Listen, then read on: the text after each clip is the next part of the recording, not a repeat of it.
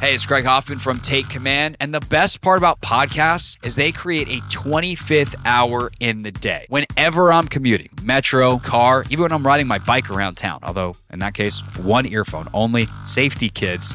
I'm always listening to podcasts. And this off season, you can get all the insights, all the news, all the analysis, and Logan and I occasionally make a joke or two in the Take Command podcast on demand so it fits in to your busy schedule. Follow Take Command in the Audacy app or wherever you get your pods. It's the most anticipated WNBA season in history. And you know what that means. Court is back in session. Welcome to Queens of the Court, an Audacy original podcast. I'm your girl, Sheryl Swoopes. And I'm Jordan Robinson. All WNBA season long, we'll be bringing you interviews with star athletes, analysis on your favorite teams, and lots of hot takes. Order, order in the court. Follow and listen to Queens of the Court on the free Audacy app or wherever you get your podcasts. It's time to take command with former NFL tight end Logan Paulson and former Commanders beat reporter Craig Hoffman. What's up? What's happening? Welcome in to the Take Command podcast. That's Logan Paulson. I am Craig Hoffman. And in just mere moments, Logan, Jim Nagy from the Senior Bowl is going to join us. Yeah, that's really exciting. I mean, obviously, that's the the path of the draft starts in Mobile, and there's a you know there's a reason that they say that all those guys most of those guys end up getting drafted it's such a great opportunity to kind of flush out your evaluation and it's such a unique part also because you know they're playing football they're not you know yeah. underwear doing testing they're playing football so you get to see kind of how guys take coaching how guys respond to adversity and how guys respond to a different level of physicality especially if they're from um, you know different levels of football which has been uh, cool to see over the last couple years so always fun to talk to jim they do such a good job of finding these guys and then getting them to the Senior Bowl. So eh, I'm really excited to talk to him. Yeah, Jim, an accomplished scout in his own right as well, uh, formerly with the Patriots and the Seahawks before he ultimately took the job uh, with the Senior Bowl. Uh, we'll say for those watching on the video, uh, we just actually talked to Jim, so this is a little bit out of order. We will react to what Jim had to say and uh, also uh, kind of go further into some of the draft stuff on the back end of this podcast. But if you're watching the video of the interview, Jim had an auto tracker on his camera and we were short on time and we didn't have time to fix it. So it's kind of a, a mind bleep. Uh, his, his, camera's kind of moving around with his hands and stuff. And, and it's, a, I will, we will admit it's a little distracting. We get it It'll be okay. The information is phenomenal. Information's excellent. It. Just I wouldn't I wouldn't focus your eyes on Jim, not because he's not a good looking man. It's just it might mess with your head a little bit. So uh, take it in, take the audio, walk around, whatever you're doing, uh, however you watch it on YouTube. Uh, but yeah, uh, we we know we know. Uh, so here's Jim uh, and our interview with him, and then Logan and I have plenty more on the 2024 NFL Draft on the back end. Our guest today is Jim Nagy, the director of the Senior Bowl, just a man who knows so much about everything going on this time of year in the NFL. Prospects, front office folks, got a great read on the coaching search uh, type of candidates as well. So, Jim, appreciate your time here on Take Command. Yeah, guys, thanks for having me on. Absolutely. Uh, by the way, runs uh, I think Logan and I's favorite event of this time of oh, year oh, yeah, as well. Absolutely. I miss miss going down to Mobile as a beat reporter now that I'm stuck in a studio every single day. But uh, Jim, you have such a great feel not just for the prospects that we'll talk about in a second, but for the front office type of folks around the NFL. Um, commanders get Adam Peters, who is widely considered the best guy on the market. What's your experience been like with Adam, and, and what do you think about that hire for Washington? Yeah, AP and I were together for like seven years, I want to say, in New England. Um, yeah, it was great. I, am happy for Adam. It was, it was, a really good hire. He's he's been, he's won everywhere he's been, you know, and so I he's he got out of that Patriots tree and, and kind of jumped into a new tree in Denver, and um, you know he won there, and then he now he's won at San Francisco. So he's been a part of different winning organizations and not just the Patriot way. Um, you know, like I went to Seattle after New England. It was a completely different way to do things, which is so beneficial as a as a leader just to see different styles and different values, you know, value systems in, a, in an organization. So, no, happy for AP. He's obviously ready for it. Uh, he's been interviewing for these jobs for a while now, um, going through the interview process, and, and he could be selective. He was in a great situation. Why would you leave the 49er organization when you're competing for Super Bowls right now if, if you didn't believe it was a you know the right fit and the right thing to do? So, just really happy for Adam. Happy for the Commanders organization. They got a good football guy. Yeah, and obviously he's got a big decision coming up here in the draft, and obviously the coaching hire is going to be a big part of that. But you know, probably quarterback at two. You guys, obviously, there's some, there's that three kind of the cluster three at the top there that everyone's really excited about. But you guys got some big names at the Senior Bowl. How do you view that pick, and like what direction would you go if you're Adam? Yeah, it's certainly going to be dependent upon if the whoever the new head coach is feels like Sam Howell could be a guy that you could work with. Because if if you don't have to go quarterback right there, I mean, you can you can trade out. There's going to be people that want a quarterback, um, so you could you could you could you know Adam could have his first year um, go out and get a lot of draft capital, which for for any personnel guys a lot is fun to think about, right? Um, starting off a new program, so um, that's going to be key, obviously. in. uh, but these three guys that that are being talked about as the top three, Caleb and Drake and and Jayden. Um, I watched more of, of Jayden Daniels than the other two guys. Um, you know, Jayden was the guy that uh, we invited. I went over there Baton Rouge and did a in-person invite with him and, and really thought we were going to get him here because for a long time it was just Drake and Caleb. Um, and then after the Heisman thing, like the media jumped on Jayden, and, you know, they've kind of ridden him all the way to the top of the draft now. So um, it'll be interesting. There are three different players now. I mean, Drake's down here training in Mobile right now for the, his draft process. And uh, went out and saw him throw the other day and, and uh, went in and watched video with those guys of the workout. And um, so they're different, man. And I've seen a lot of Caleb, uh, you know, just doing tape of the USC guys over the years. So uh, they're to have three, three. If, if that's what they do, if they decide to stick there and, and go quarterback, I mean, you're talking about three very different players. For sure. And then you've got the guys that are coming down to Mobile. And the hot name right now coming into the week seems to be Bo Nix. And there's thought he could rise all the way, you know, who knows, top 10, maybe even. Like, if, if all of a sudden he has the kind of week that we think he can have in Mobile, those of us that like him, um, how does that change the contour of this draft? Well, it just brings more more quarterbacks into play early. You're probably going to see more movement in terms of the draft. You're going to maybe see some teams trading around that that sort of thing. But yeah, and he, to me, I, I have always liked Bo. Um, mm. You know, had a lot of exposure to him down here in the state of Alabama when he was a high school player. He's he's the last guy in our state that's won back to back state titles at the 7A level, which is our biggest level of high school football down here. Um, you know, obviously started right away at Auburn. We were actually we had a scout at his first game. We were scouting Justin Herbert um, in Bo's first game as a starter there at Auburn. And the ironic thing was, it's funny we got I've got on-field video from that scout of that day, and Bo ended up wearing Justin's number ten at Oregon by the time he was done. But I'll say this, like in terms of what Bo brings to the table. Um, in my in my opinion, was you know the biggest thing he did the last two years, and the most impressive thing he did at Oregon.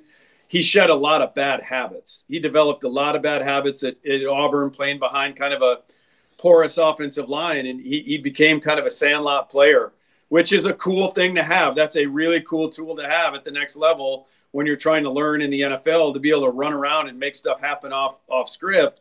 And he did that at Auburn, but then he goes to Eugene, and they really rein him in, and he. You know, because mechanically he broke down, decision making he broke down, and he really reined it in and, and, and shed some bad habits um, in really one year. And then uh, and had a couple different coordinators in Eugene. So there's a lot to like, man. I'll say this: like he is all about football. When when out because he's training down here as well with Drake Maye, and to be around those two guys, and his dad was actually out there watching the. His dad's his dad just won another seven A state title down here this year. Um, so it is a football family, man. This dude is all about football and all about competing. And the teams are going to love that, right? Like the other three guys decided they didn't want to do this I mean, this kid is going to take every opportunity to compete. So uh, he is a he is just a football guy all the way. So I know like the interview part of the process is going to be really good to him. Hey everyone, this is Bret Boone. Would you know it? I've got a podcast going strong in our fourth year. Tune in as I sit down with my friends, some of the biggest names in sports, media, entertainment, for a lot of fun and in depth conversations. As you know, baseball's been my life. It's been in the family for a long time, but it's a lot more than that here. It's sort of like taking a ride in a golf cart around a beautiful track. Join me every week for multiple episodes on the Bret Boone podcast, available on the Audacy app or wherever you get your podcasts. Yeah, that's what it sounds like. I mean, when you hear people talk about people that love ball, I mean, especially scouts and people been around it, obviously it kind of speaks to to to something that's like that kind of that intangible quality that's always fun to talk about. But you also have some other really interesting quarterbacks down there. Um, you got Joe Milton, and you got the guy from uh, gosh, I forget his name at the moment. Tulane, Tulsa, is that right? Yeah, Mike Mike Michael Pratt from Tulane. He's that are he's the, he's the sleeper. Yeah, that are very kind of talented. They all have their own warts. It just, I, I, you know, credit to you, man. You guys seem to get very, very talented people every single year. What do you think about those guys? And what do you think about the rest of the quarterback class? Spencer Rattler also in that group. Yeah, I would say just hitting them real quick. Michael Penix was a big get for us. You know, at the start of the year, if you would have told me we could get Bo yeah. and Michael, we and you know, and I thought we were going to get Jayden at one point. Those would have been the big three of the senior class. Uh, you know, but Penix and Bo were kind of the faces of college football this year. They both ended up in New York. So, um, you know, Michael is a great deep ball thrower, very accurate. I mean, that's hard. That's hard to find. Um, but he's also got a lot more arm strength. I mean, just because you can throw it accurately deep doesn't mean you have, you know, a really strong arm. But he does. I mean, I can't wait for the teams to see this guy throw on a field. Um, I saw him three summers ago at the Manning camp over in Thibodaux, and uh, this dude can hum it now. So it's it's going to look really good on the practice field. Michael Pratt to me is the sleeper of the group. I right. think a lot of teams have starter grades on Michael Pratt.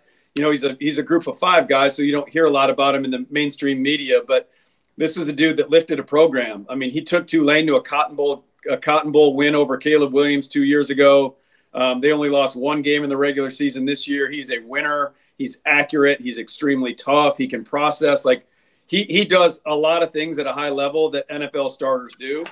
Um, Spencer Rattler is a guy that, uh, and I've said this on some other podcasts. Like there's always guys in the draft that that uh, when you talk to guys in the league, I'm like, okay, the league's way higher on this guy than the media is right now, and and usually it catches up. Like usually once we get through the process, by the time we get to April, the media talks to enough guys in the league where they catch on the league's fired up to see Spencer Rattler here. He's another guy they think can be an NFL starter.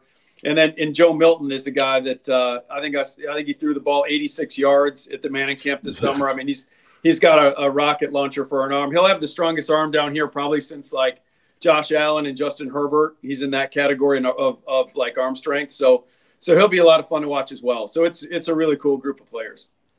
Uh, on the other side of the ball, I think one of the biggest needs for Washington is to find a premier edge. They obviously traded away Chase and Montez uh, at the deadline. How, how, does that class look overall, and, and, who are some of the names to watch next week for you guys down in uh, in Mobile? I would say it's a thin group. Um, you know, compared to past years, you're going to have to go get one up high if you if you're going to get one. I you're you're not going to get much if you wait. Um, it really thinned out for us uh, for for the Senior Bowl. It really did. I mean, there was maybe five, six, seven guys, and then a, a huge cliff on our board. So um, Laiatu Latu is coming to the Senior Bowl. He's got a chance to be our highest drafted player this year. Last year, Darnell Wright was our highest paid player at number ten overall. Um, Latu is a guy that. Uh, bottom line, he knows how to rush the passer, man. Like he, he knows how to set guys up. He's got a really good feel for it. He's a guy that's never out of a rush. Like you could you can cut him off and stymie him, and he, he just knows how to stay in it and, and you know counter and and work a, a, second or sometimes third move, and he plays his tail off. So it's not like he's just like this technician. Right. Um, so he's he's a really accomplished uh, pass rusher. And then some other guys down here. Marshawn Kneeland is a name that I think people are going to learn what you know coming out of Senior Bowl week. Adisa Isaac at Penn State, um, and Chris Braswell is a guy at Alabama that really got overshadowed the last two years by Will Anderson, Dallas Turner. Um, but you know, I've seen Chris's name in some of these mock first round drafts, and you know, he probably belongs up there. He's going to test well at the combine, he's, and he's one of the rare five star guys at Bama that like didn't play right away and really had to like earn his time and bide his time to get on the field. And then when he did, he re- really had a breakout year this year as a senior. So, so those are a few names. I, I, I think Braswell and and Latu will probably go the highest of the group, and who knows, maybe maybe Kneeland and Adisa will will sneak up there too in the second round. Yeah, obviously Washington's picking there in the second round, and there's the guys that I think are interesting from like a height, weight, speed standpoint in that group, like Darius Robinson and Myles Cole from Texas Tech. Like, what do you think about those guys? And like in terms of edge and just from having traits, um, like could they elevate their draft stock with a good performance at the Senior Bowl? Yeah, I think those, I didn't mention those guys because I think they're they're probably more like five techniques. Oh, interesting. Than yeah, true. they're big guys. They're big body guys for sure. They're big body guys, and, and and Missouri played Darius Robinson out there on the edge this year, so he was like a jumbo edge for those guys, and I do yeah. think he runs well enough where he could do that. Like in when I, my last last team I worked for was the Seahawks, and we had a a Leo position in our four three defense that that uh, Bruce Irvin played. I could see Darius doing that at 290 pounds. I mean, this guy. Yeah he is a he is an absolute specimen. If you guys aren't going to make it to Mobile, if you saw this dude, like the old getting off the bus deal, like he's the first one off the bus. Um, and he made a nice jump on tape this year. He he was he was eligible for last year's Senior Bowl. Kind of fell right below the line. We had him in the fifth round. I think he's definitely going on day two this year. Um, and then Myles Cole is going to be the longest guy in the draft. He's got like an 87 inch wingspan. Yeah. It's it's really freaky. So, um, and he's a guy that can kind of move up and down the front. So it'll be a big week for Myles. I think you know people question instincts a little bit um, with Myles, yeah. but he's he's going to test really well. He's super long. So in, in a league that's just like valuing traits more and more year in year out, um, Myles Cole is not going to fall to. If he does make it to day three, he probably will make it to day three. Um, but I, I don't see him lasting very long on day three. Yeah, Logan will be down there. Uh, he will have to get our bus report. I will merely sit here in this chair and ask him for the bus report. Uh, last thing for you, Jim, probably. We might be able to squeak in one more uh, tight on time here on the way out. I saw your tweet last week about kind of the depth of this draft. There is a ton at the top, and I, th- I think people have been obsessed with the top of this draft because of how strong the quarterback class is, et cetera. Obviously, in mm-hmm. Washington, we're psyched because we're at the top. Um, but it does apparently really thin out. How unique is this kind of draft class in that way? And how do you think it ultimately affects the draft with teams potentially trading out on day three and trying to, to maybe get some more picks in the future?